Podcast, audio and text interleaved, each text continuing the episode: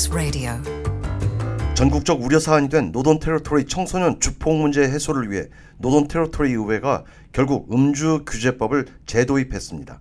이 법안은 지난 2011년 노동당의 줄리아 길라드 연방 정부가 앨리스 스프링스 지역의 주폭 문제 해결을 위해 도입해 시행돼 왔으나 지역 주민들의 반발로 결국 지난해 7월 폐지된 바 있습니다. 이후 앨리스 스프링스 지역에서는 청소년 주폭 문제로 도시 전체가 아수라 상태라는 경고등이 켜진 바 있습니다.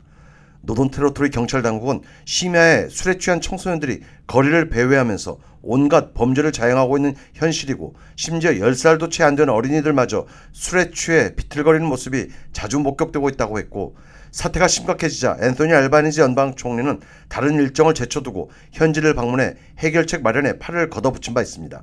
이런 상황 속에 결국 노던 테러토리 의회는 음주 규제법을 재도입했습니다. 노던 테러토리 음주 규제법은 이번 주말부터 재시행에 돌입할 예정입니다. 이에 따라 원주민 부락촌에서는 주류 반출이 금지되고 주류 판매 규제가 강화됩니다.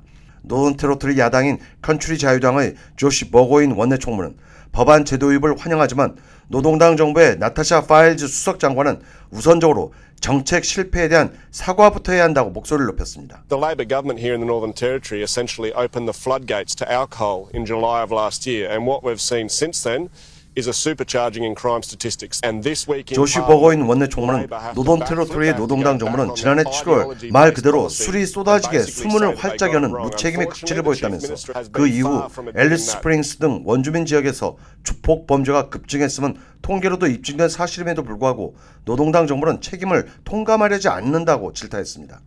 실제로 음주 규제법 폐지 이후 노던 테러토리 중심부 앨리스 스프링스는 청소년 주폭들에 의해 무법지대에 가까운 아수라가 됐다는 경고가 빗발친 바 있습니다. 노던 테러토리 경찰청이 발표한 범죄 통계에 따르면 지난해 말까지 12개월 동안 앨리스 스프링스의 강력 범죄는 43%나 급증했습니다. 이 가운데 53%는 가정폭력으로 나타났으며 음주 폭력 범죄도 54%를 각각 차지했습니다. 상점 털이는 55%, 가정 절도는 59% 각각 급증했습니다.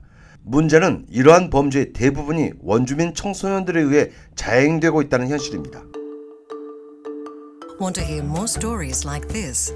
Subscribe to our regular podcasts on iTunes.